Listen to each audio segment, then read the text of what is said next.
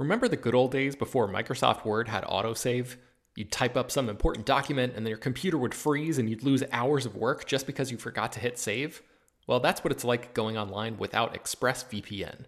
Every time you're connected to an unencrypted network, whether it's in an airport, a hotel, a cafe, or anywhere, your online data is not secure. Any person on that same network who knows what they're doing can gain access to your personal data bank logins, credit card details, passwords, all the stuff you don't want people seeing. Unfortunately, hacking has become much easier than it used to be. People don't even have to be exceptionally skilled to do it, and there's a lot of money to be made by selling your information on the dark web. ExpressVPN stops hackers from stealing your data by creating a secure, encrypted tunnel between your device and the internet. It's incredibly easy to use. Once the app is running, you literally click one button to get protected. And it works on your phone, laptop, tablet, and more, so you can stay protected on the go. I've been using ExpressVPN for a little while now, and I can rest easy knowing my info is safe and secure. I've heard horror stories of people who've been hacked, and it sounds like a massive pain to try to get any resolution in the aftermath, so I am not interested in finding out what that process is like. Secure your online data today by visiting expressvpn.com slash slash film. That's E-X-P-R-E-S-S-V-P-N dot com slash slash film and you can get an extra three months free. ExpressVPN.com slash slash film. Hello, everyone, and welcome to Slash Film Daily for July 10th, 2018. On today's episode, we're going to be talking about the latest Star Wars Episode 9 casting and ask the question as to why female superhero movies are stuck in the past. This is Slash Film Editor in Chief Peter Sciretta, and joining me on today's podcast is a writer for StarWars.com, uh, the podcaster for Full of Sith, and our own Star Wars expert on SlashFilm.com, Bryan Young. Hey, thanks for having me again. Yeah, there's some big Star Wars news that broke yesterday after we recorded the podcast, and that is, uh, I guess, a confirmation that Billy Dee Williams is going to return as Lando Calrissian in Star Wars Episode 9. This had been rumored for quite some time because I guess uh, Billy Dee had canceled uh, a convention appearance, which led to the rumors, and now Hollywood Reporter is confirming those rumors, although we haven't gotten one of those nice spiffy uh, press releases from Lucasfilm, so it's not yet, you know, confirmed by the Mouse House. But yeah. we're, we're going to assume this is true, right? Yeah, I mean, um, it's been reported. Uh, there's uh, who has a pretty good track record inside the world of Star Wars because they're based in the UK and, and have a lot of production context kind of broke it. And then the convention appearances started getting canceled and then Hollywood Reporter came in. So there's there's a lot to sink your teeth into uh, to think that this is probably going to pan out for sure. We, we love to speculate in all things Star Wars. So, you know, we we want to speculate in like what Lando's role would be in Star Wars episode 9. But before we get to that, I guess we should, you know, kind of fill in the details of like, you know, what was Lando up to the last time we saw him in the movies?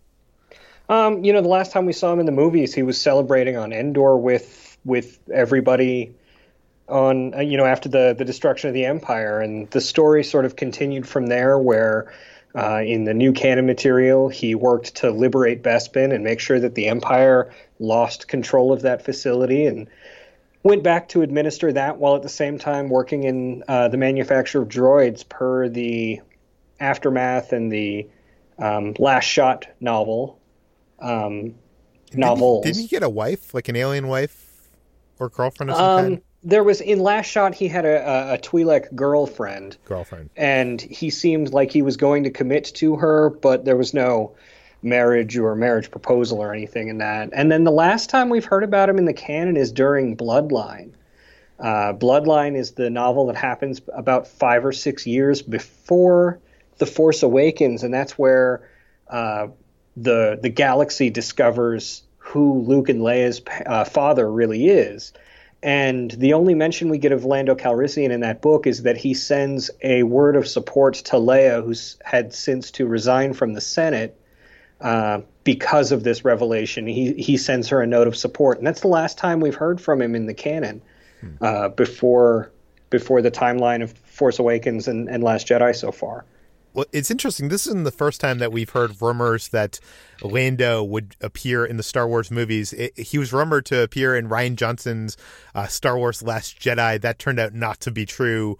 But we did get the character of DJ, which many fans believed, you know, would have been better if Lando was in that role. Because, but in my mind, it would have probably been like too much of the same note of what you know of Empire Strikes Back. Uh, but um, let's let's talk about okay. So, what is the possibility of Lando in in Episode Nine? Uh, do, do we? Uh, what if he is? I, I think you proposed this when I was talking to you offline. Like, what if he is one of those people that's set up in the Last Jedi that is thriving because of the First Order? He is like a weapons manufacturer, or you know, providing droids. Yeah, no, that's interesting in that they've introduced the idea that he is involved in droid manufacturing, and if this goes full circle, you know, maybe a droid army uh, in Episode Nine will bookcase the droid army in Episode One. Not that I think J.J. Abrams is a, a, a fan of that idea, but if nothing else, maybe he could have also been. I think the first place everybody goes to in their head is that he was one of the allies that they were looking for help from when they were calling on crates. So maybe he could be one of the people making money selling weapons to the First Order, or maybe he could be manufacturing droids to put the Resistance on an even playing field against the First Order. Uh, or maybe, I mean, at his age, he could very well just be retired.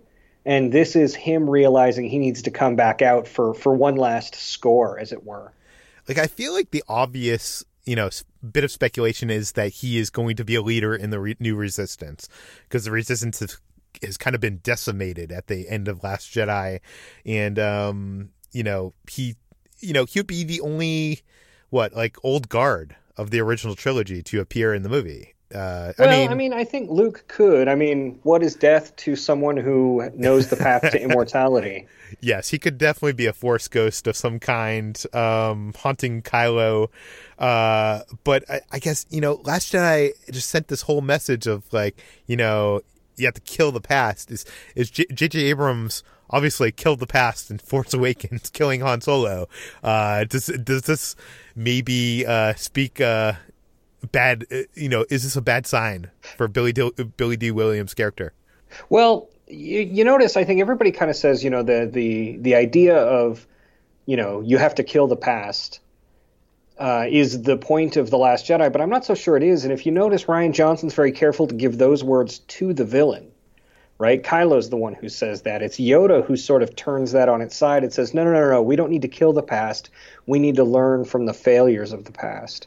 And what character better exemplifies that than Lando Calrissian, who had to learn from his past to save his friends and lead a more uh, upright life. I mean, that's a good point as well. Uh, I, I, uh, I, I'm wondering also, like, having Lando as a resistance leader seems too on the nose for a J.J. Abrams movie. Like he's yeah very you know he loves his mystery boxes. He loves you know you not knowing whose side someone is on, uh, playing with the audience. You know having some kind of interesting, clever twist to it and I can't just see. I, I can't imagine what that would be with Lando. I guess maybe that we think the whole movie that he's with the the First Order, and turns out he's a spy for the Resistance or something. But I think that might be that might be obvious, right? Where it's like if if we show up and we see Lando and he's working for the First Order, everyone in the audience is going to know, nope, he's going to turn back. He's going to do that. So if they were to do the twist the other way, where he's working with the Resistance and all of a sudden turns at that point because he needs to keep Bespin safe or uh, you know he didn't have a choice. It would be very much in his character to do that. Or this could be nothing more than a cameo right? It could be something like he's in a Maz Kanata situation right? Where they just end up at a watering hole that he happens to own or they end up on Bespin uh, for safe harbor and he's just there it, it, should also be mentioned this is Star Wars, and whenever someone of the same skin color is cast in a movie, fans have to speculate: could this be Finn's father? Um, you know, I, you know, it's it's one of those things. I kind of I kind of hate those speculations, but if JJ were to lean into that, and you know, we do know that that Finn was taken from his family at a very young age, uh, uh, but you know, if you if you work out the timeline, you know Billy Dee Williams is 81, 82 right now, so he'd have had to be in his 60s to have sired Finn. Uh, you know, it it, it doesn't. Well, we we, we don't know how old you can be to father a kid in the Star Wars galaxy. Yeah, no, and, and there's no there's no reason to think that that he couldn't at that age, but it seems like a Lando at that age, you know, there would have been a a Death Wish revenge story uh, of him trying to get his kid back. Oh, for sure. And, and, and the worst thing about it is it would just make this universe even smaller when we want yeah. it to be larger. Um, ben Pearson, who often co-hosts this podcast with me, and he's a writer for SlashFilm.com, uh, when this was rumored, he brought up the, a possibility I wanted to bring up to you okay. that maybe, you know, following the story of Solo, a Star Wars story, which I know you're a big fan of, um, maybe this film could end in some way with Rey giving the Millennium Falcon back to Lando. I it, that that could that could very much uh, come into play, though I'm not sure she'd give it to him out from under Chewie. I wonder, with the way Rey acts, with her being very, I don't know, meek and, and sort of not necessarily understanding her worth in the Greater Rebellion. I think at the end of the Last Jedi, it kind of tells us that that that ship is the is the Resistance's ship, not any one of theirs, hmm. right? Um, but I I do like the idea of getting giving Lando one last scene in the cockpit, right? We had we had one last scene in the cockpit with Han in Force Awakens. In Last Jedi, Luke got his moment in the cockpit, and you know we didn't see Lando in the cockpit until right at the tail end of Empire, and then through all of the end of Jedi.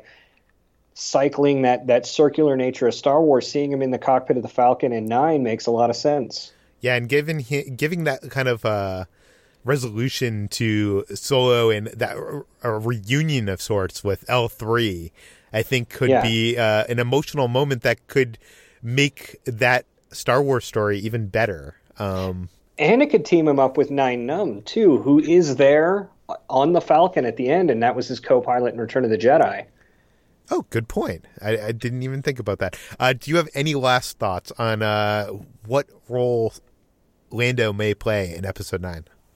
Well, I think the frustrating thing is, is we all want to really dive in and think about where he could be, but we don't even know what kind of time frame this film is going to be in. A lot of my sort of off the, you know, back of the envelope calculations about how I think they'd have to move the timeline forward to deal with Leia is to move it, you know, give us five, six, maybe even 10 years.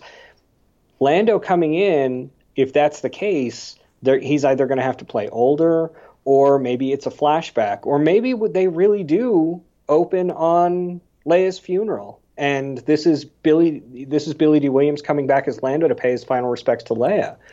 Um, you know, there's there's there's because we know so little about the film, what time frame it takes place in, and and where in the galaxy it takes place. It's really hard to just say, oh, Billy Dee Williams is going to be in it uh, where where could we think he he might fit? And really, it's up to the super creative J.J. Abrams and Chris Terrio to decide where that is.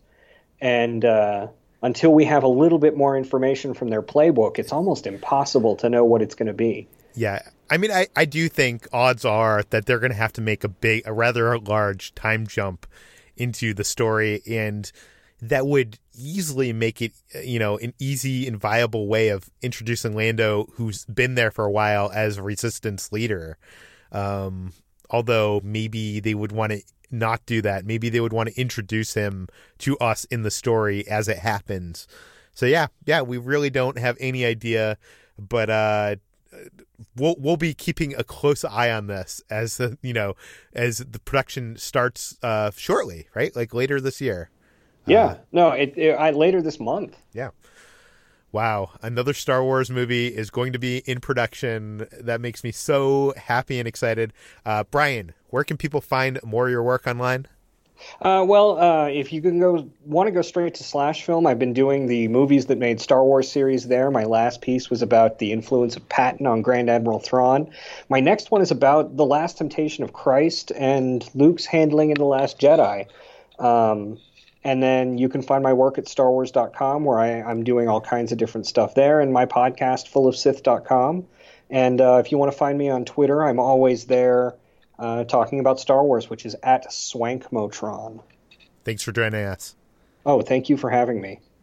And now, time for our feature presentation. I'm going to bring on slash film writer Hoai-Tran Bui. Hey, everyone. Yeah, last week, HT wrote this great article on the site called Why Are So Many Female Superheroes Stuck in the Past? And I thought it was a great point that uh, I did not think about. So, HT, uh, tell us about it.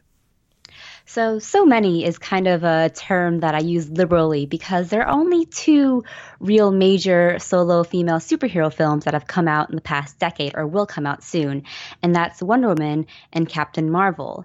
Uh, we've had some in the past, but they haven't done so well and haven't had quite the attention that Wonder Woman and Captain Marvel have now with the age of superheroes that we're in.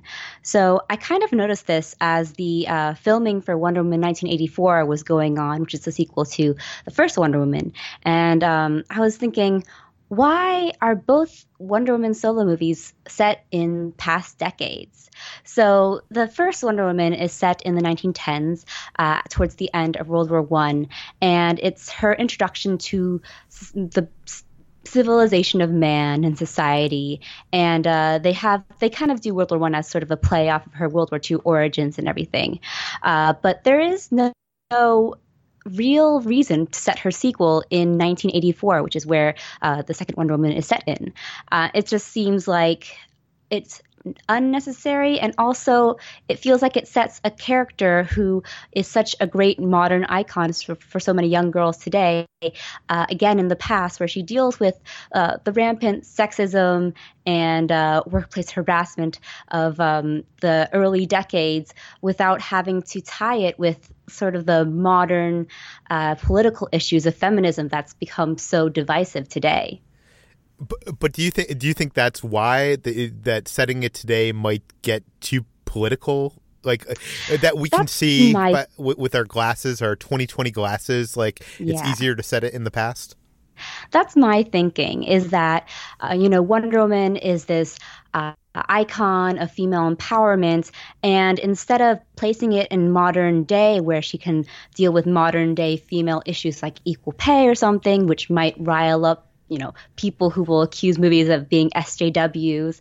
Uh, it is easier to set in the past where we know that there's rampant sexism and we know that you know she's always she's going to prove these men wrong and that it was part of that time. And I think that uh, uh, my reason, my thinking is that uh, by setting these movies in in the past, they Hollywood does not really know how to uh, ta- tackle issues of um, sexism in modern day context. They only are. It's easier to do it in this, yeah, like you said, rosy, uh, nostalgic glasses because we know that men were in the wrong back then and women were, you know, suppressed back then. And we, yeah, it, it's, it, it's, easier to set. To uh, today yeah, it's easier to it's set like a racism tale back mm-hmm. in like the you know the age of you know when uh, that whole transition with Martin Luther King and stuff like that than it is today. I think.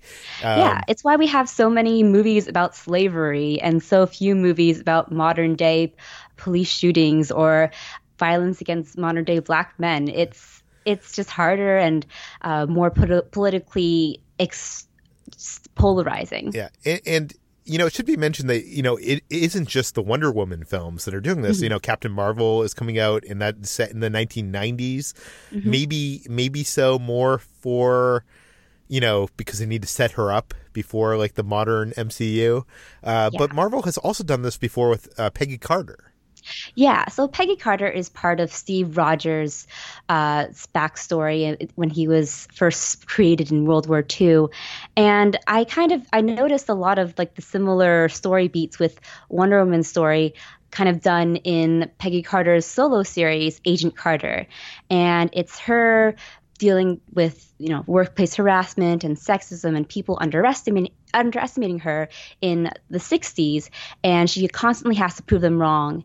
And i remember when the series first came out uh, there was actually a little bit of chatter around the series with some people saying oh it seems like this the sexism is just over the top and like and people are like no that's actually how it is back then and to be honest, it's how it is today too, but it's easier almost to tackle it in the 60s rather than it is today. Because, like, sort of Mad Men, you always know that the characters will be dealing with these obstacles of sexism, but it's it's different than if you're if you're tackling it today. Okay, so now all this said, it seems like you know the future is bright for female superheroes. It's it, it seems like you know we're not going to be stuck in the past forever especially with you know not. the Wasp uh, being introduced kind of in Ant Man and the Wasp, and uh, hopefully Black Widow getting her own uh, movie. But we don't know that's not a prequel. So yeah, it's concerning because there have been reports early on saying that the Black Widow movie will be a prequel, which will again be set in the past.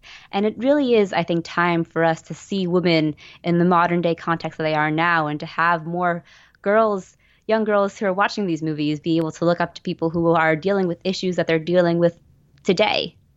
Yeah, and it, it, should be mentioned there are other things on TV, right? You mentioned that mm-hmm. in your article. Yes, Jessica Jones and Supergirl are both set in modern day, uh, but they're and while they're really great TV shows, it doesn't have quite the same uh, sphere of influence as major motion pictures. So I'm hoping as you know we get more female-led superhero movies and more solo efforts from female uh, with female characters that we'll see like a change in this, and this isn't a trend or something that we stay with as we get more female-led films. See, I'm, I'm I'm really curious what Kevin Feige or Patty Jenkins would would say about uh, you know this because it's such an interesting idea that I, I, I did, just did not think about until your piece, uh, which can be read on slashfilm.com. Uh, I would recommend everybody go check it out because has a lot more that we did not talk about here. HT, where can people find more of your work? So you can find me every day at slashfilm.com and I'm on Twitter at htranbui. You can find more of all the articles we talked about in today's podcast on slashfilm.com and linked in the show notes. Uh, this podcast, Slashfilm Daily, is published every weekday on iTunes, Google Play, Overcast, Spotify. You can subscribe on all the popular podcast apps. Please feel free to send us your feedback, questions, comments, concerns to peter at slashfilm.com. And uh, please go rate and review this podcast on iTunes. Spread the word, tell your friends, and we'll see you tomorrow.